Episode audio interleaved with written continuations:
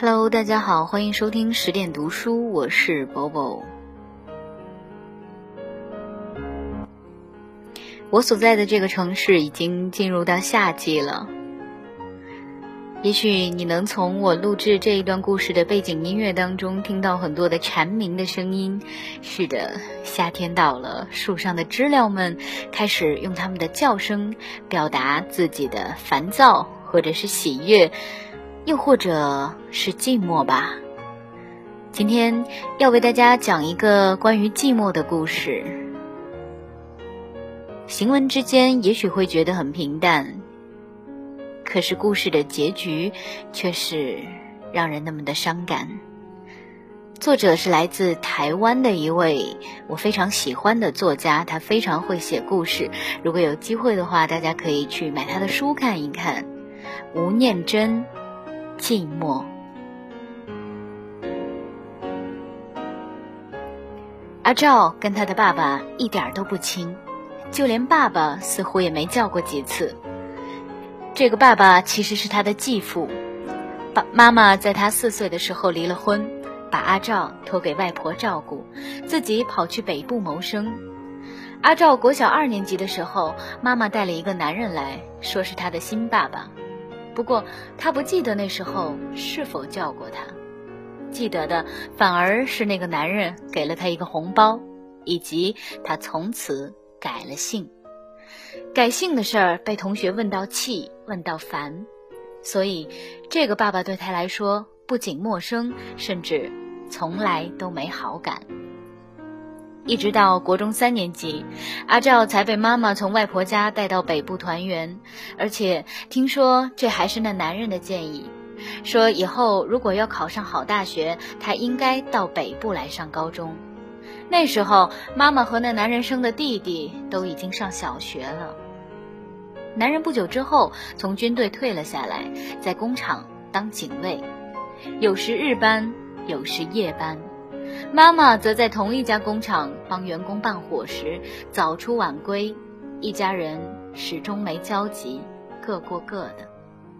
不久之后，阿赵考上台北的高中，租房子自己住，即便假日也很少回去，寒暑假也先往外婆家跑，通常都要快开学了才勉强回去住几天，顺便拿生活费和注册钱。外婆在阿照大三那年过世，不过之后的寒暑假，阿照也同样很少回家。他给自己的理由是要打工、读书、谈恋爱。其实自己清楚，真正的原因是对那个家根本一点感情也没有。不过，不知道是不是亲生的儿子太不成才，还是怎样，那男人对待两个孩子有很明显的差别待遇。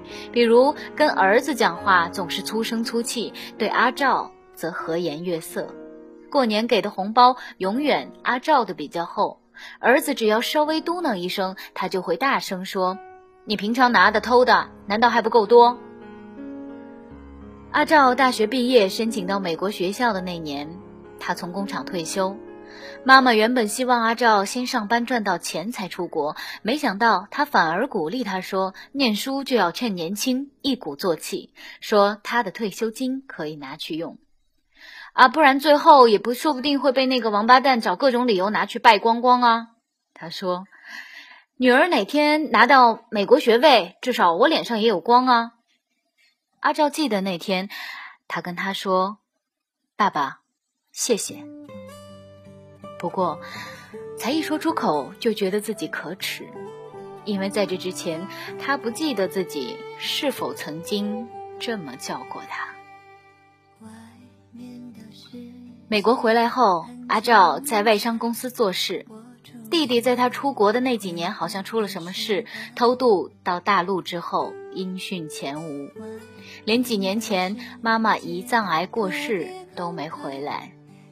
孤孤单单的爸爸也没给阿赵增加什么负担，他把房子卖了，钱交给阿赵帮他管理，自己住到了老人公寓。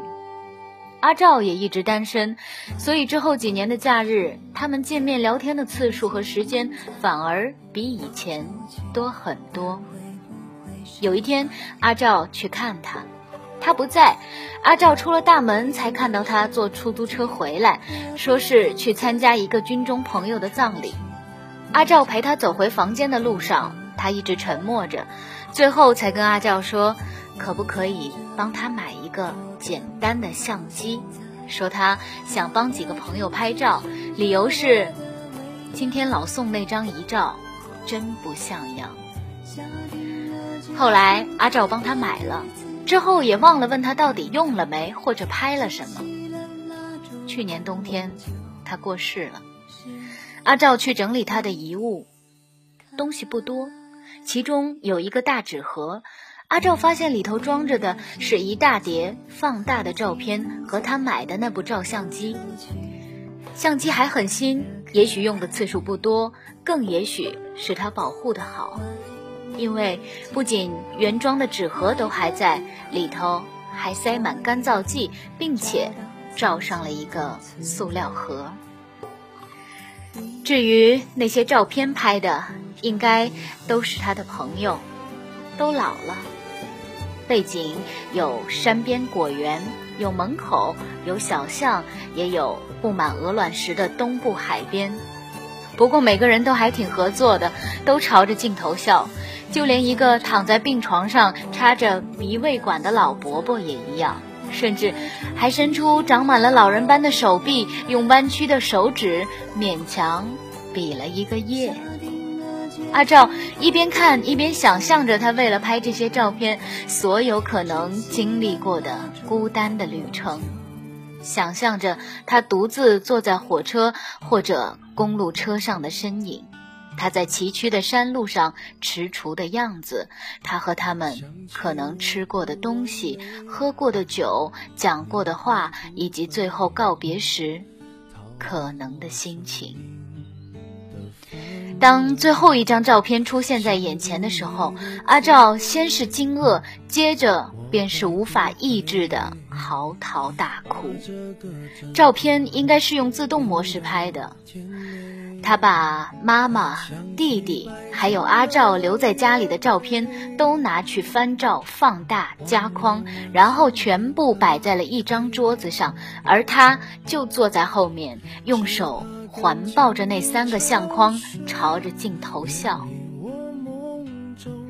照片下面就像早年那些老照片的形式一般，印上了一行字，写着。魏家和府团圆，民国九十八秋。阿照说，那时候他才了解，那个男人那么深沉而无言的寂寞。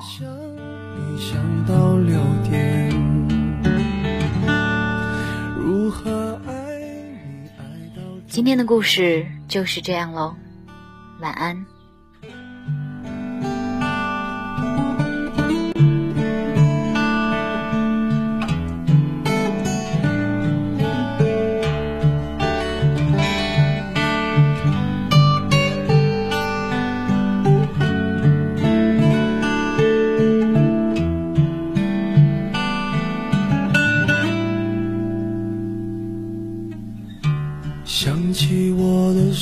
后你会不会好像我一样不能睡？想想你的暧昧我会不会数不到绵羊一双一对？想起白天的约会上的咖啡，只怕感情如潮水，远离我梦中的堡垒。一个人失眠，全世界失眠。无辜的街灯守候失眠只是因为害怕闭上眼如何想你想到六点